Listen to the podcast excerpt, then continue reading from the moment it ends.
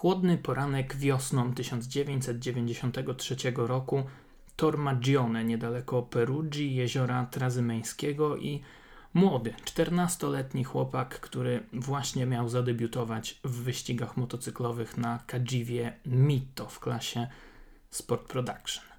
Ten debiut nie był zbyt dobry, bo zaraz po wyjeździe z alei serwisowej, już w pierwszym zakręcie, chłopak zaliczył wywrotkę. Podniósł się, wrócił do boksu, mechanicy odbudowali motocykl i po ponad godzinie młody Włoch wrócił na tor. Niestety, tym razem również po zaledwie sześciu kółkach wylądował na deskach. Niewiele brakowało, a wtedy by się poddał. No i bardzo dobrze, że tak nie zrobił, bo dziś, 24 lata później, ma na swoim koncie 115 zwycięstw w Mistrzostwach Świata i 9 tytułów mistrzowskich, z tego 7 w królewskiej klasie, a ten sezon będzie jego 19 w cyklu Grand Prix. O kim mowa? Oczywiście o Valentino Rossim, o doktorze. To właśnie w ten sposób rozpoczęła się jego przygoda z wyścigami motocyklowymi i to właśnie o nim będzie czwarty odcinek podcastu Mikomoto. Zaczynamy. Valentino Rossi urodził się 16 lutego 1979 roku w niewielkim Urbino. Jego ojciec Graciano to były zawodnik Grand Prix, który na swoim koncie ma nawet 7 finiszów na podium, w tym jedno zwycięstwo. Graciano może nie był jakimś e, super utalentowanym i utytułowanym zawodnikiem, no ale był bardzo e, widowiskowy i potrafił porwać e, kibiców. Był też podobno pierwszym cudem słynnego doktora Kosty, który uratował go po poważnym wypadku w 1982 roku na torze Imola. Costa był wtedy lekarzem zawodów e, na tym właśnie obiekcie. Graciano po kilku godzinach w stanie nieprzytomności wrócił do zdrowia ale nie wrócił już e, na motocykl. Zakończył karierę, e, a jego syn w tym samym czasie, młody Valentino, e, zaczął interesować się jednośladami, motocyklami, no i Graciano posadził go na takiego małego krosa, którym Valentino najpierw przez trzy dni jeździł z bocznymi kółkami, później już bez ich pomocy. A skąd w ogóle to imię? Dlaczego Valentino? Po części dlatego, że oczywiście Rossi urodził się dwa dni po walentynkach, ale przede wszystkim z innego powodu. Przyjaciel Graciano, który był taką złotą rączką, pomagał mu w budowie, w konstruowaniu e, motocykli, na których Graciano się ścigał, miał właśnie na imię e, Valentino i ten przyjaciel niestety e, zginął, utonął podczas kąpieli w morzu i właśnie na jego cześć doktor Valentino Rossi otrzymał takie właśnie imię. Graciano i Valentino e, bardzo często e, jeździli na e, wyścigi Grand Prix. Graciano miał tam przecież mnóstwo kolegów, mnóstwo przyjaciół. Jednym z nich jest Luca Cadalora, świetny włoski zawodnik, który dzisiaj jest właśnie pomocnikiem Valentino Rossiego, jest jego trenerem, podgląda to, jak Valentino jeździ, jak jeżdżą rywale, a wtedy jeszcze E, przyjaźnił się właśnie z ojcem i zapraszał młodego Valentino e, na te wyścigi, żeby ten mógł sobie to wszystko zobaczyć e, od kuchni. Pierwszy wyścig, w jakim wystartował Valentino Rossi, miał miejsce dopiero, gdy ten miał 10 lat i to nie był wyścig motocyklowy, a wyścig go-kartowy, no bo Graciano po zakończeniu motocyklowej kariery zabrał się za rajdy, zabrał się za wyścigi, próbował swojego szczęścia E, na czterech kołach. No i kiedy Valentino zaczął przejawiać te tendencje i to zainteresowanie do startów e, motocyklowych, w ogóle do zabawy e, z motoryzacją, Graciano razem z mamą Rossiego Stefanią postanowili, że jednak posadzą go na cztery koła, że tak będzie bezpieczniej. No i faktycznie tak było przez kilka lat, ale przed sezonem 92 rodzice zdali sobie sprawę, że wyścigi w kartingu są zwyczajnie e, za drogie. Potrzebowali na ten sezon e, ogromnej sumy pieniędzy, e, a Valentino także w tym czasie złapał zajawkę na minimoto, które wtedy było prawdziwym szałem we Włoszech. No i to Valentino zaproponował rodzicom, żeby rzucili te wyścigi kartingowe, żeby rzucili te marzenia o startach w Formule 1 i przesiedli się właśnie na minimoto.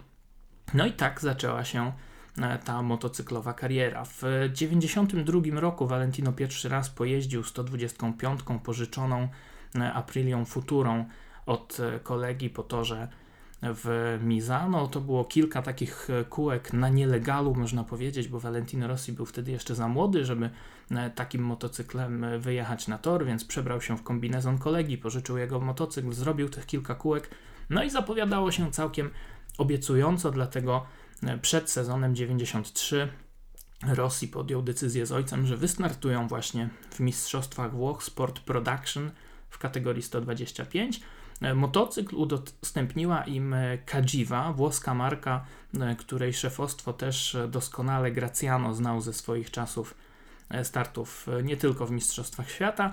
No i wtedy właśnie nadszedł ten debiut, o którym mówiłem na samym początku tego podcastu, a więc Tor Magione, wywrotka w pierwszym zakręcie, później wywrotka na szóstym okrążeniu. Valentino Rossi strasznie zdołowany, zastanawiał się, czy to jest dobry pomysł, ale jednak postanowił spróbować. No i w wyścigu zajął szóste miejsce, później w 94, y, przepraszam, dziewiąte miejsce zajął w tym wyścigu, a później w 94 roku y, wystartował w, ponownie w tych mistrzostwach Sport Production i wywalczył mistrzostwo. Jednocześnie zadebiutował w mistrzostwach Włoch w 125 a rok później e, już startował w tej serii na pełen etat w 1995 roku, wywalczył zresztą e, Mistrzostwo Włoch w klasie 125 i był także e, drugim wicemistrzem Europy. Wtedy Mistrzostwa Europy odbywały się przy cyklu Grand Prix, więc Valentino Rossi miał okazję, żeby podglądać tych najlepszych, żeby porównywać swoje czasy, analizować, gdzie mu jeszcze brakuje. No i walczył wtedy e, o ten tytuł mistrza e, Włoch z Lucio Cecchinello, dzisiaj szefem zespołu LCR Honda. W 1996 roku Valentino Rossi podpisał z Giampiero Sakim umowę na starty w cyklu Grand Prix, w pełnym cyklu. Szefem mechaników został wtedy Mauro Nocoli, no i ten pierwszy sezon upłynął pod znakiem sporej ilości e, wywrotek. Ponad 15 wywrotek zaliczył w tamtym sezonie e, Valentino Rossi i Sacchi w pewnym momencie usiadł z nimi, e, powiedział do niego takie słowa: Posłuchaj, możesz być jak Szłąc, a możesz być jak Biaggi. Możesz jeździć jak widowiskowy Amerykanin, często się przewracać, zachwycać kibiców, ale nie osiągnąć zbyt wielu sukcesów. A możesz jeździć jak Biaggi, płynnie, nie popełniając błędów i zostać wielokrotnym mistrzem świata.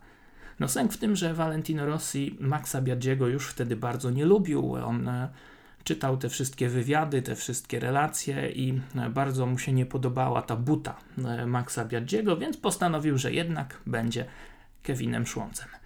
Oczywiście to, co się działo później z Maxem Biagim, może do tego za chwilę przejdziemy. E, najpierw jednak e, wróćmy do tego sezonu 96 i pierwszego zwycięstwa. Pierwsze zwycięstwo na doskonale znanym polskim kibicom torze e, w Brnie. Nieprzypadkowo, bo przed tym wyścigiem Valentino też otrzymał od Aprilli, na której startował nowy cylinder i karbonowe tarcze hamulcowe. Wcześniej z tego nie korzystał, no i te nowe części natychmiast sprawiły, E, że Valentino Rossi złapał tempo. Rok później siedział już na fabrycznej Aprilli, zaliczył tylko trzy wywrotki, no i bez problemu wywalczył tytuł mistrza świata.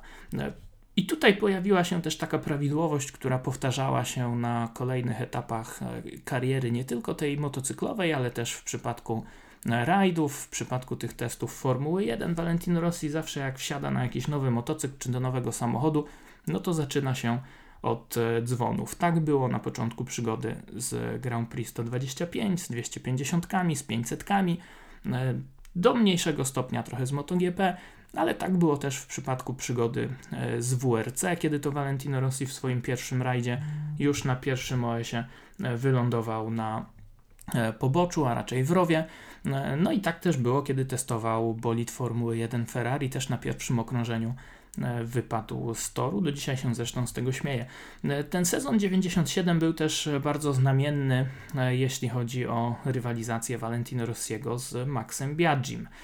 To właśnie przed tym sezonem Valentino Rossiego zapytano, czy chce zostać Maxem Biagim kategorii 125. Zapytali o to Rossiego dziennikarze, on powiedział wtedy, że nie, co, co najwyżej Biaggi może zostać Rossim kategorii 250. No i się zaczęło. Kilka tygodni później, przed wyścigiem, w Japonii na to, że Suzuka do Biaggiego, do Rossiego podszedł Max Biaggi i e, powiedział mu, cytuję, umyj gębę, jako mnie mówisz. No i tak zaczęła się właśnie ich rywalizacja, te ich e, przepychanki słowne i nie tylko słowne, jak się później okazało. A tymczasem e, Valentino Rossi zakończył sezon 97 oczywiście z mistrzowskim tytułem. E, pracował też wtedy e, z nowym mechanikiem. Pod koniec tego sezonu rozpoczął współpracę z nowym szefem mechaników Rosano Brazzim. Brazzi do dzisiaj jest zresztą związany z Valentino Rossim, bo pracuje w jego zespole Sky VR46 w kategorii Moto 3. Pod koniec tego sezonu, 97, po zdobyciu pierwszego tytułu, Valentino Rossi testował w Jerez e, motocykl 250, to był jego pierwszy test. No i już wtedy e, zaczęły się te pierwsze też gierki, z których słynie e, Valentino Rossi. On pojeździł, ok, miał dobre tempo, ale na koniec dnia poprosił techników Dunlopa, żeby udostępnili mu super miękkie opony. Wyjechał na tych oponach, pobił rekord Valentino Rossiego, no i fama poszła e, w świat. Pierwszy sezon w 250, 98 rok, Valentino Rossi, e, Tetsuya Harada i Loris Capirossi. Bardzo ciekawy skład e, Aprilli, no ale skończyło się to fatalnie. Co prawda Loris Capirossi wywalczył ten e, mistrzowski tytuł, ale w było tam mnóstwo kontrowersji, ponieważ wypchnął Haradę z toru, został zdyskwalifikowany za to, no ale miał więcej punktów, został tym mistrzem świata. Później w boksie w Buenos Aires doszło do e, przepychanek, tam e, Capirossiego pobiła prawie e, żona Tetsui Harady, także no było bardzo, bardzo ciekawie, a rok później już w 99 roku, kiedy to Capirossi wyleciał z hukiem z zespołu Aprilli, Valentino Rossi znów z łatwością sięgnął po tytuł. 9 zwycięstw, 12 podiów na 16 startów i już wtedy zdał sobie sprawę, że no jest wyjątkowym zawodnikiem. I nie tylko on zdał sobie z tego sprawę, bo już rok wcześniej, w 1998 roku, pierwsze podchody pod Rossiego zaczęła robić Honda, zaczęła e, proponować przejście do 500, fabryczny kontrakt. E, Rossi najpierw się nie zgodził, powiedział, że nie będzie zmieniał klasy, dopóki nie wywalczy mistrzowskiego tytułu. No i kiedy ten tytuł wywalczył, no to faktycznie e, podpisał kontrakt. Bardzo zależało mu, żeby e, dołączył do niego Jeremy Burgess. Burgess wtedy pracował z Mickiem Duenem. Duen e, po tej fatalnej kontuzji z e, Jerez już było wiadome, że raczej nie wróci na tor, ale wrócił na motocykl i przejechał kilka takich honorowych okrążeń podczas Grand Prix Australii. No i wtedy też Burgess, który jest Australijczykiem, przyjechał do Phillip Island i przyjechał między innymi po to, żeby spotkać się z Valentino Rossim. E, podobno długo się zastanawiał, ale ostatecznie zdecydował się dołączyć do e, Valentino Rossiego. No i nadszedł czas zorganizowania pierwszego testu. Bardzo fajnie to wspominał e, wiele razy Valentino Rossi. Ten test odbył się w Jerez. Rossi liczył, że będą ciężarówki, jednostki gościnne, wszystko piękne, ładne, jak to na 500 przystało. On sobie nawet kombinezony specjalne dał uszyć na okazję tego pierwszego testu. No a co się okazało? Przyjechał Burgess i dwóch mechaników busem ze starą 500 na pacę. No i okazuje się, że e, Valentino Rossi nawet nie mógł założyć tych kombinezonów, no bo miał kontrakt z Aprilią. Aprilia, ok, pozwoliła Rossiemu testować motocykl Hondy przed końcem roku, ale nie e, pozwoliła używać e, kombinezonów Hondy ani żadnych innych, tylko tych starych Valentino Rossiego w barwach Aprilli. Co zrobił Rossi? Pożyczył kombinezon od Marcelino Lucciego, który wtedy testował też dla Aprilli w Jerez i zwrócił się również do Tatsui, Tetsui Harady, który także był wtedy na torze bo jak się okazało, kask mu ukradli na, na, lotnisku, więc poszedł do Harady, powiedział: Słuchaj, my się kiedyś wymieniliśmy kaskami, może masz gdzieś ten mój stary kask? No mam. No i tym sposobem Valentino Rossi pierwszy test na 500 odbył w kombinezonie pożyczonym od Marcelino Lucciego i w swoim kasku sprzed kilku sezonów pożyczonym na chwilę od Tetsui Harady. Sporo pracy czekało Valentino Rossiego przed tamtym sezonem, bo bez Mika Duena Honda była w dosyć dużych tarapatach. Alex Crivier, co prawda, zdobył ten tytuł, ale nie do końca wiedział, jak rozwijać motocykl, więc Honda była trochę zagubiona. Dopiero po jakimś czasie inżynierzy, analizując telemetrię, zdali sobie sprawę, że Valentino Rossi bardzo płynnie, bardzo precyzyjnie obsługuje się z manetką gazu. No i w związku z tym zaczęli jego słuchać bardziej niż innych zawodników Hondy. Ale było też dużo problemów z motocyklem, dlatego od wyścigów Jerez Valentino Rossi otrzymał sporo części z sezonu 99. No i szybko przyszły wyniki. W Jerez było pierwsze podium, później na Silverstone było pierwsze e, zwycięstwo. Rok później e, Valentino Rossi wywalczył e, mistrzowski tytuł, ostatni tytuł w kategorii 500. I co ciekawe, wtedy Honda zmieniła dla niego ramę w Hondzie NSR. Zmieniła ją po raz pierwszy od 10 lat. Tak bardzo konserwatywna była Honda w tamtych czasach, że no niechętnie zmieniała cokolwiek, ale dla Valentino Rossiego zrobili e, wyjątek. Jeremy Burgess, jak mówiłem, był tym trzecim szefem mechaników, z jakim pracował Valentino Rossi. On wtedy bardzo często e, podkreślał, że e, to jest niesamowite, jak wiele aspektów jednocześnie analizuje Valentino Rossi i jak wiele w tym samym momencie każe zmieniać mechanikom w motocyklu. Rzadko się to zdarza. Zawodnicy jednak jak E, testują, jak rozwijają motocykle, e, no to wprowadzają takie zmiany krok po kroku, albo zmieniają jedno, albo zmieniają drugie, żeby się nie pogubić. A Rossi nie, 5-6 rzeczy e, życzy sobie zmienić po każdym wyjeździe i jest w stanie to wszystko ogarnąć i to też pokazuje, jak wielkim jest talentem. Po tym pierwszym tytule nastała era MotoGP, motocykli czterosuwowych. Valentino Rossi przedłużył kontrakt z Hondą na dwa lata, 2012 i 2013. Podobno e, ten kontrakt rocznie był warty już wtedy 12 milionów e, euro. E, przy okazji właśnie po drodze sobie wystartował po raz pierwszy w WRC, w rajdzie Wali, nie ukończył tego rajdu. No a sezon 2013 rozpoczął się od kolejnej rywalizacji, no bo wcześniej był oczywiście Max Bianchi i tutaj zapomniałem Wam o czymś powiedzieć, mianowicie o tym pamiętnym wyścigu w Barcelonie, kiedy to e, po wyścigu w drodze na podium w takim bardzo ciasnym korytarzyku e, Rossi i Biaggi zaczęli się przepychać, no i e, zaczęli się po prostu bić. Później na konferencji prasowej Valentino Rossi i Max Biaggi usiedli obok siebie, no bo zajęli tam w tym wyścigu wtedy dwa pierwsze miejsca i dziennikarze zapytali, oczywiście nic nie wiedząc, dlaczego Max Biaggi ma taki cały czerwony policzek, na co Max Biaggi powiedział, że mucha go ugryzła. Kilka tygodni później, podczas kolejnej rundy, panowie musieli oczywiście podać sobie ręce. W międzyczasie to wszystko wypłynęło, tam było jakieś nagranie, było jakieś, jakieś audio też od włoskiej telewizji, no i w związku z tym e, trzeba było dać sobie rękę na zgodę. No i tak ta rywalizacja, można powiedzieć, powoli, powoli e, wygasała, bo gdzieś tam jednak Max Biaggi e, nie błyszczał, za to pojawił się nowy rywal.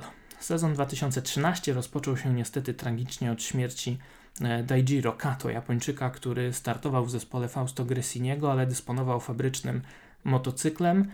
I ten motocykl od kolejnej rundy otrzymał Hiszpan e, Sete Giberno, którego szefem mechaników został Juan Martinez. E, Martinez do dzisiaj zresztą pracuje w padoku MotoGP, pracował przez wiele lat też z Ducati, z Nikim Haydenem, ale Wtedy był technikiem od zawieszenia showa Valentino Rossiego i na sezon 2013 dołączył do e, Sete Giberno jako szef mechaników. Przyniósł ze sobą dużo wiedzy, e, zarówno z motocyklem, jak i z ustawieniami, jak i z metodyką pracy Valentino Rossiego, no i to e, pomogło Sete Giberno wykręcać świetne rezultaty. Valentino Rossi później przyznał, że trochę zlekceważył swojego hiszpańskiego rywala, no ale mimo wszystko był niepokonany, bo przecież e, w 2003 roku też Valentino Rossi wywalczył ten e, mistrzowski tytuł, w 2004 roku zresztą również, ale wtedy już na zupełnie innym motocyklu, na Yamasze i ta historia rozpoczęła się już rok wcześniej, bo w lutym 2003 roku na Ibizie w domu, który wtedy kupił Valentino Rossi, odwiedził go w wielkiej tajemnicy Davide Brivio. Dzisiaj szef zespołu Suzuki, wtedy przez wiele lat szef Yamahy, później osobisty menadżer Valentino Rossiego. No i Davide Brivio wtedy jeszcze w tajemnicy przed kierownictwem Yamahy powiedział, że e, bardzo chciałby, aby Valentino Rossi do nich dołączył. No Yamaha wtedy miała za sobą potężny kryzys. Nie zdobyli mistrzowskiego tytułu przez 12 lat. Potrzebowali e, kogoś takiego jak Valentino Rossi, e, a Rossi i Brivio doskonale się znali jeszcze z czasów tych mistrzostw Włoch, o których mówiłem. W 1995 roku Rossi startował w 125, a Brivio miał zespół Yamahy w superbajkach i Valentino Rossi spędzał wtedy u nich w boksie bardzo dużo czasu. Podobała mu się ta atmosfera, podobały mu się te motocykle, no i z Davide Brivio już wtedy właśnie się zaprzyjaźnili.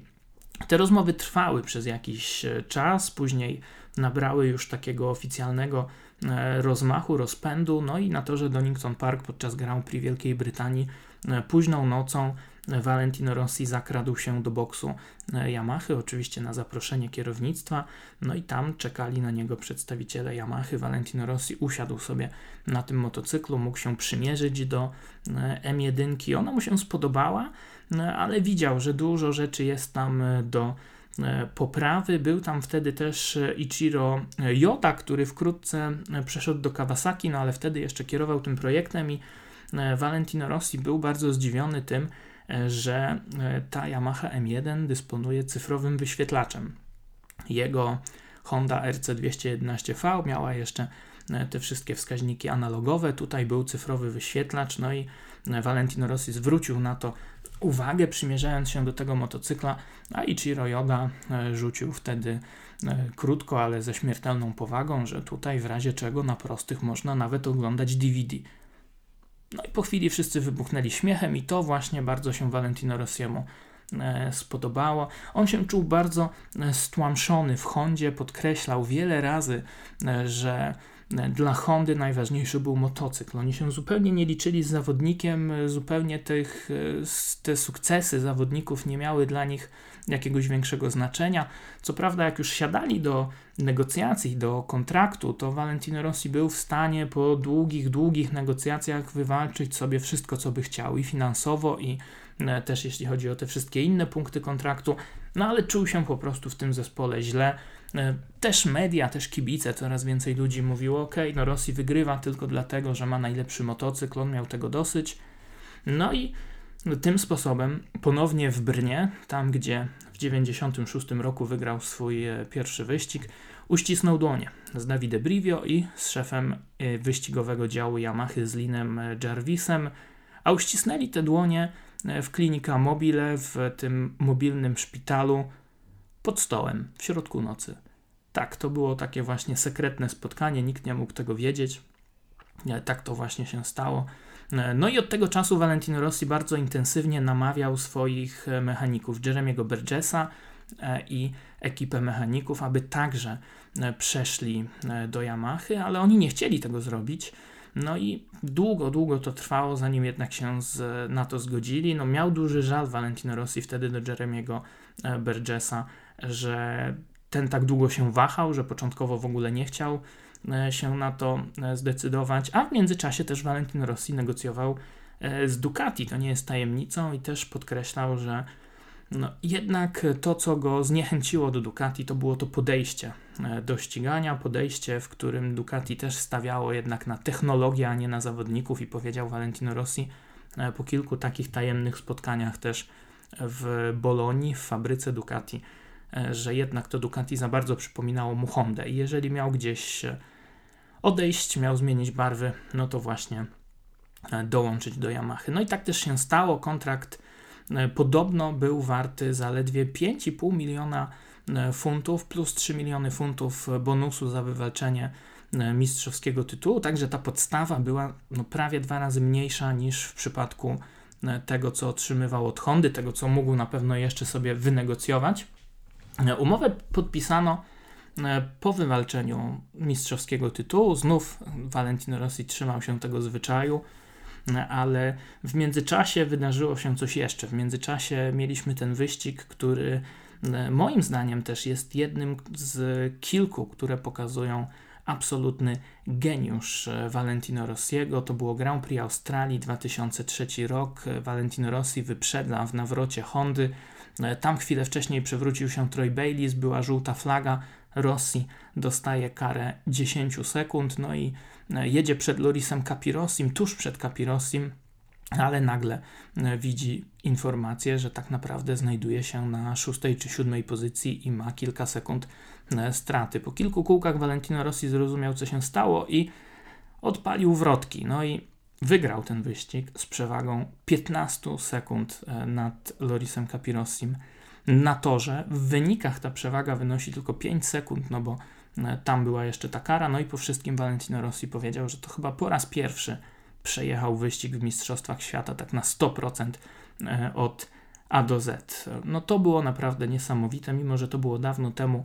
E, pamiętam ten wyścig doskonale, no i co tu dużo mówić. Niektórzy podkreślają, że oczywiście inni też mieli takie mm, przebłyski, że inni nie mieli tak dobrych motocykli, no ale jednak e, te różnice w Hondzie Valentino Rossiego, a e, w motocyklach Sete Gibernau czy Alexa Barossa, którzy później na nich też jeździli, nie były jakieś znaczące i to też sama Honda podkreślała wielokrotnie. Także tutaj chyba nie można dyskutować z tym, co pokazywał na torze wtedy e, Valentino Rossi. No ale ten etap e, współpracy z Hondą się zakończył, wielu nie mogło w to e, uwierzyć. No a Honda oczywiście nie zgodziła się, żeby Valentino Rossi przetestował Yamaha po raz pierwszy przed końcem sezonu 2003, więc musiał na ten debiut Valentino Rossi poczekać 3 miesiące, aż wypoczął sobie, odpoczął. Przez ten czas wrócił na tor na początku 2004 roku. No i po pierwszych testach od razu było jasne, że e, czeka Rossiego i jego mechaników mnóstwo pracy. Najpierw Yamaha zarzuciła ich silnikami, było pięć różnych silników. No i od razu Valentino Rossi stwierdził, że ok, rezygnujemy z tego e, z, z zapłonem typu Screamer, e, przerzucamy się na Big Bang, mimo że ten silnik ma dużo mniej mocy, to jednak dużo lepiej, dużo płynniej ją oddaje. No i to w dużej mierze był też klucz do sukcesu. Oczywiście wszyscy zawodnicy Yamahy z tego silnika też wtedy już mogli korzystać, no ale Valentino Rossi jako jedyny na tym motocyklu e, osiągał takie wyniki. Bardzo szybko też Rossi zauważył, że jest problem z przednim zawieszeniem. No, najpierw nie mogli dojść do tego, e, co się stało. Ale z czasem doszli, że był to problem z przednim zawieszeniem. Poprosili Olinsa, żeby stworzyli nowy widelec. E, ci to zrobili, no i to też bardzo mocno pomogło. No i tutaj Valentino Rossiemu rzuciła się taka rzecz w oczy, że o ile w, w Hondzie no, prawie nie można było nic zmieniać. Jak e, Honda dała ramę, to nie można było ruszać geometrii, nic. Jak już było ustawione, działało, no to proszę się trzymać z daleka. W Yamasze było zupełnie odwrotnie, kompletny bałagan. Można było zmieniać wszystko, wszystko naraz.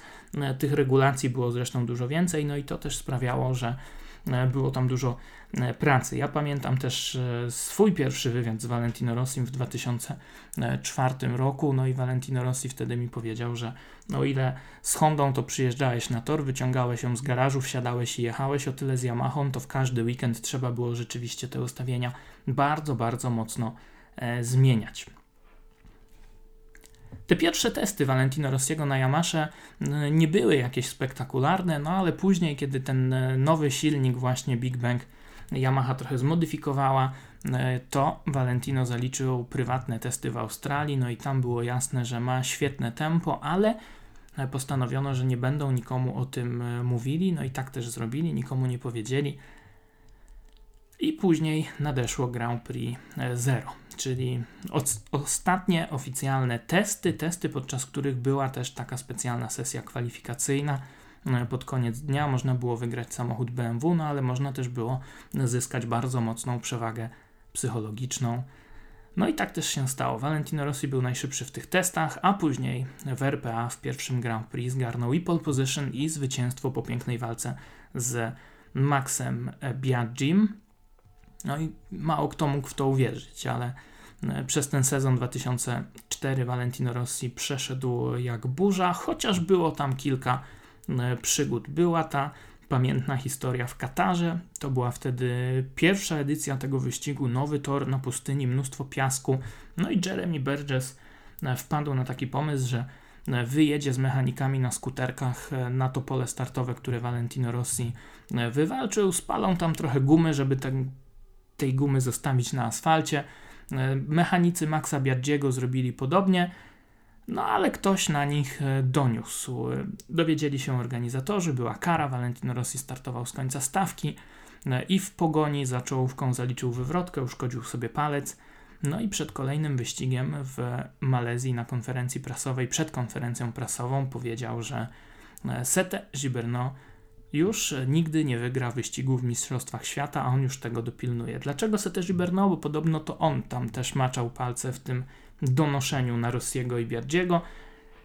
No i cóż, tak też e, się stało. Valentino Rossi wygrał wyścig e, w Sepang, wtedy wyciągnął też tę słynną zmiotkę La Rapida. To była taka sztuczka, którą sobie przygotował po tym wyścigu. Zresztą tych różnych celebracji była cała masa i dzisiaj chyba nawet zabrakłoby nam czasu, żeby to wszystko omówić, ale e, było tych celebracji, tych wszystkich historii mnóstwo w karierze Valentino Rossiego. Setecz Berno wtedy podjechał, no, chciał pogratulować, Valentino Rossi go zignorował, no i to był e, koniec przyjaźni. A dla Setecz Berno to rzeczywiście był początek jakiejś e, fatalnej klątwy, bo faktycznie nigdy więcej Gilberno wyścigu już nie wygrał. Był bardzo blisko rok później w Jerez w 2005 roku. Wtedy Rossi zaatakował go w ostatnim zakręcie, zderzyli się. E, dźwignia hamulca Rossiego utknęła na łokciu Sete Gibernau. Rossi go wypchnął, tak można powiedzieć, nie do końca z, z premedytacją, no ale wypchnął e, poza tor, wygrał wyścig, Sete tam prawie płakał na podium, kibice wyzywali, e, byli też wściekli na Rossiego, no bo to Hiszpanie, no ale tak czy inaczej e, ten wyścig przeszedł do historii, ten finisz przeszedł do historii, a Sete Gibernau rzeczywiście później już ani razu na szczycie podium nie stał, jak kilka miesięcy później był dwa zakręty od zwycięstwa, no to w Brnie skończyło mu się e, paliwo. Także miał chłopak ogromnego pecha. No a Valentino Rossi także ten sezon 2015 zakończył z tytułem e, Mistrza Świata. W 2006 roku, wszyscy pewnie to pamiętacie, przegrana walka o tytuł z Nickiem Haydenem, z nieodżałowanym Amerykaninem. W ostatnim wyścigu w Walencji Rossi wtedy gonił, ale e, ta wywrotka w drugim zakręcie pokrzyżowała jego szanse, a rok później pojawił się kolejny rywal, w 2007 roku tytuł zdobywa Casey Stoner na Ducati. Zaczyna się e, okres jego dominacji, ale to wszystko e, Valentino Rossi postanowił przeciąć. Rok później, w 2008 roku, kolejny taki pamiętny wyścig, jeden chyba z najsłynniejszych w historii e, Valentino Rossiego, Grand Prix Stanów Zjednoczonych, Laguna Seca. Casey Stoner miał wtedy absolutnie niesamowite tempo. Był poza zasięgiem rywali. Miał tam chyba sekundę lepsze czasy na każdym okrążeniu przez cały weekend niż e, Valentino Rossi, więc e, Rossi wiedział, że absolutnie nie będzie w stanie nawiązać z nim walki, dotrzymać mu kroku e, podczas wyścigu, więc postanowił wybić go z rytmu i atakował natychmiast. Kiedy tylko się dało, od razu wchodził Stonerowi pod łokieć, nie dawał mu jechać na prowadzeniu, nie dawał mu odskoczyć. No i rzeczywiście ta walka była na tyle intensywna, agresywna, że e, w końcu w szykanie, w korkociągu, w tym słynnym zakręcie e, prowadzącym z górki Valentino Rossi wyjechał e, poza tor, ściął ten zakręt, stoner wypchnięty szeroko, kilka kółek później wytrącony z równowagi zaliczył wywrotkę, powiedział, że stracił szacunek do Valentino Rossiego, ale tak czy inaczej Valentino Rossi ten wyścig wygrał, stoner później przeprosił podczas kolejnej rundy, no i tym razem to Valentino Rossi zdobył tytuł. 2008-2009 to były te dwa ostatnie lata e, dominacji e, Valentino Rossiego. Zresztą po drodze też w 2008 roku Valentino Rossi e, postanowił zmienić dostawcę opon. Wtedy były coraz większe problemy z Michelinem. Rossi przeszedł na Bridgestone, zmienił razem z Jeremy Burgessem kompletnie rozkład masy w motocyklu, znaleźli dobre ustawienia, no i ponownie po tej przegranej z 2007 roku ponownie był konkurencyjny. To mu bardzo oczywiście e, pomogło. No a później nadszedł sezon 2010, e, jednak zanim do tego sezonu doszło do tej rywalizacji, no to tutaj nie mogę wspomnieć o wyścigu o Grand Prix Katalonii 2009. No i kolejny młody rywal Jorge Lorenzo, młody zawodnik Yamaha u boku Valentino Rossiego, no i wtedy Rossi też wygrywa w ostatnim zakręcie, prawie uśliznął mu się przód, kiedy zaatakował e, Jorge Lorenzo, ale wyprzedził Hiszpana, wygrał absolutnie kapitalny wyścig, jeden chyba z najlepszych w życiu, jakie komentowałem i E, wtedy też zaczęły się te napięcia pomiędzy Valentino Rossi i Jorge Lorenzo. E, nie chcieli się dzielić e, danymi, były te ściany, było tam mnóstwo takich uszczypliwości, złośliwości, dokładnie w taki sam sposób jak w przypadku Maxa Biaggiego. No i tym punktem zwrotnym był sezon 2010. Najpierw kontuzja barku zimą podczas jazdy na nartach. Valentino Rossi rozpoczyna rok osłabiony i przewraca się E, przed własnymi kibicami na torze Mugello e, przed Grand Prix Włoch, złamana noga, piszczeli strzałka, 41 dni nieobecności, ale e, wreszcie Valentino Rossi wraca na Sachsenringu, pamiętam to doskonale. Byłem wtedy na, na tych zawodach. Było mnóstwo takiej niepewności, czy dostanie zgodę, czy nie dostanie zgody od lekarza zawodów. Dostał tę zgodę, by, był na konferencji E, o kulach, później o tych kulach poruszał się w boksie. Do tego boksu zresztą nie szło się dopchać, było tylu e, dziennikarzy i fotoreporterów tam e, na zewnątrz. No i po pięknej walce ze Stonerem, przegranej walce ze, ze Stonerem, Valentino Rossi wtedy wyścig ukończył na czwartej pozycji, a ja pamiętam doskonale wywiad z tamtego weekendu, który przeprowadziłem z Bradleyem Smithem.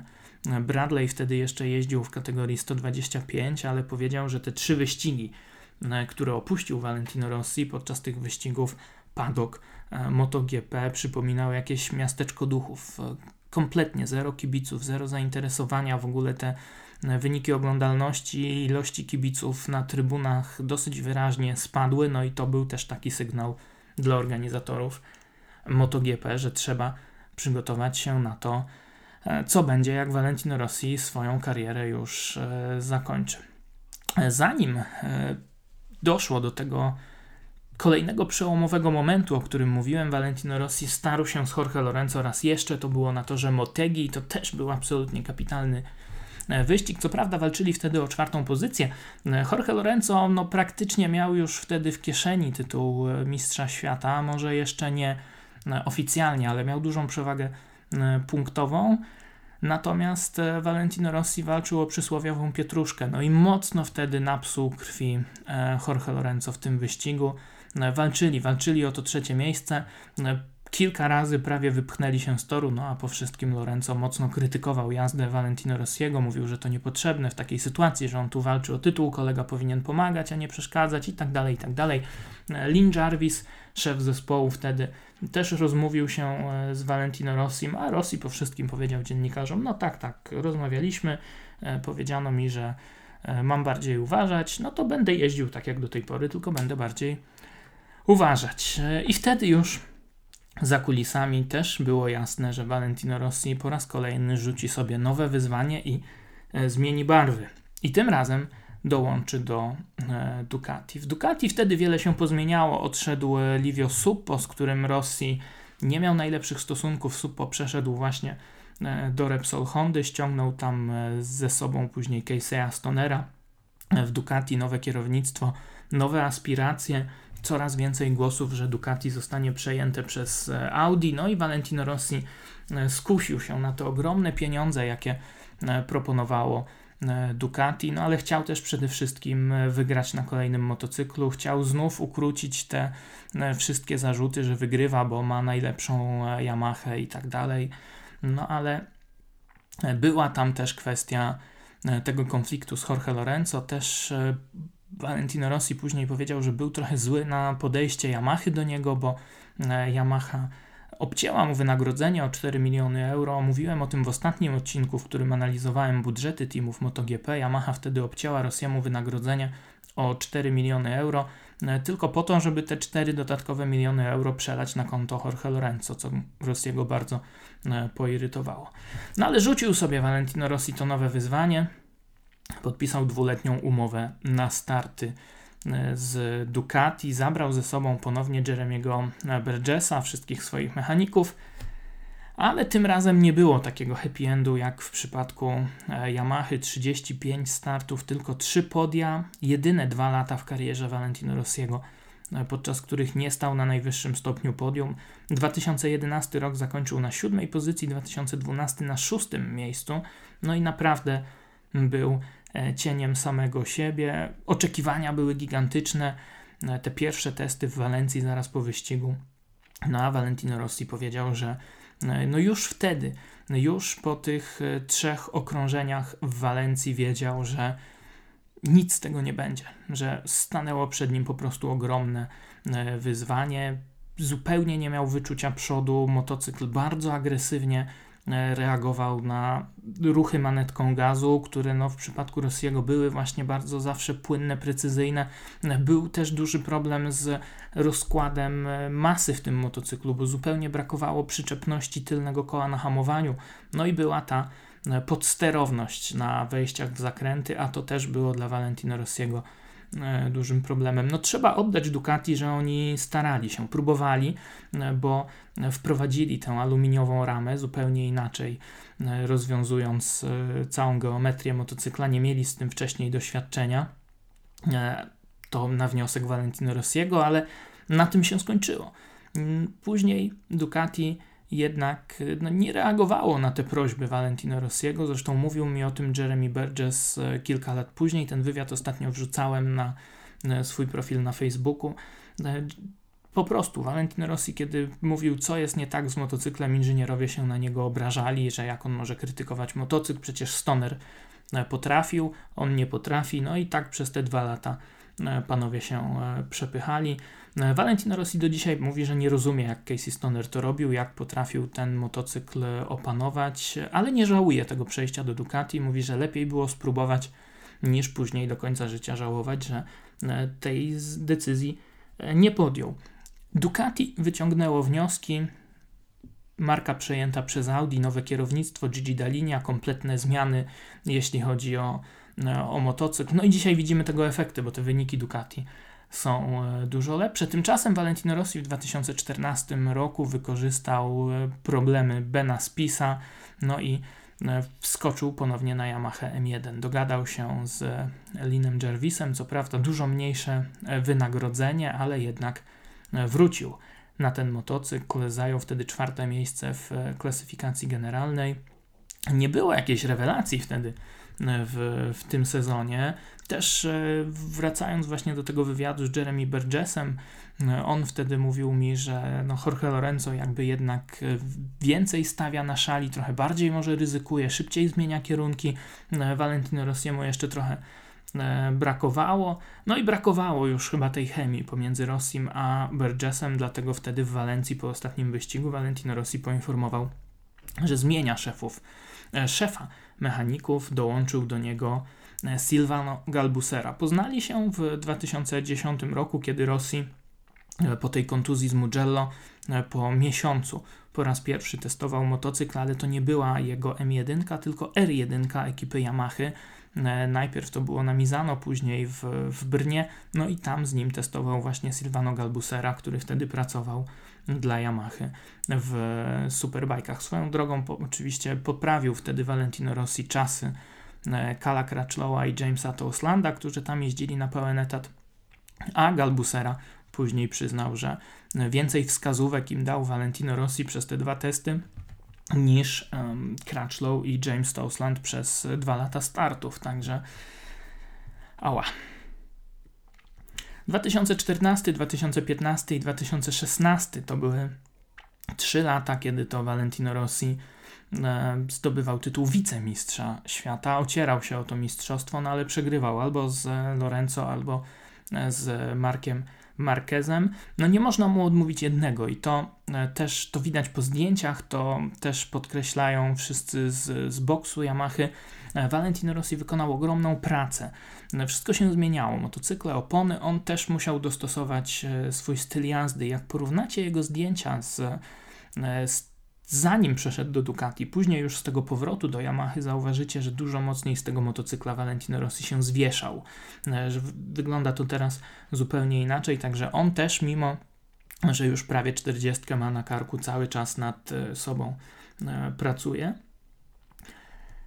Sezon 2015 to była ta najbardziej kontrowersyjna chyba kampania w historii startów Valentino Rossiego.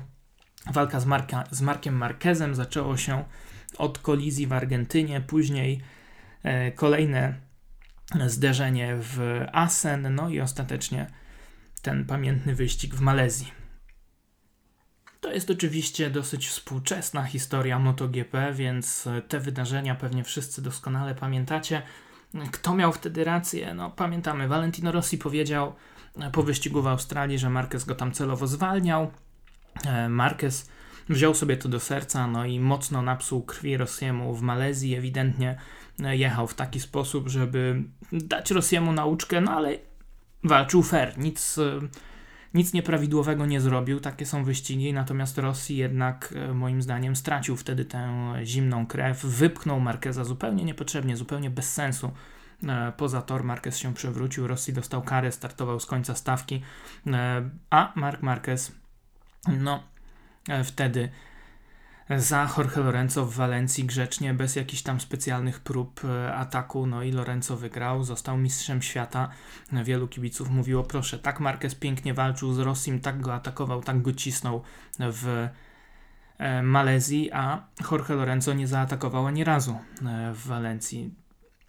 No cóż, to była historia bardzo dyskusyjna, bardzo kontrowersyjna. Faktem jest, że Rosji najlepszą szansę w tych ostatnich latach na e, tytuł stracił. No i stracił też, e, można powiedzieć, kolegę na torze, bo e, ta rywalizacja z Marquezem, kolejna wielka wojna na torze i, i poza nim walka zawodników, walka, wojna ich kibiców. Zakończyło się to wszystko w pewnym sensie rok później, w 2016 roku w Barcelonie, po tej tragicznej śmierci Luisa Saloma, kiedy to Rossi i Marquez podali sobie ręce no pytanie, na ile to było e, zrobione, nie chcę powiedzieć pod publiczkę, no ale na ile to właśnie przypominało te, te kontrowersje z Biagim e, sprzed lat, na ile było to szczere. W tej chwili jest chód, dystans, ale nie ma jakiejś wielkiej niechęci pomiędzy tymi dwoma zawodnikami, no i, e, i to jest chyba najważniejsze.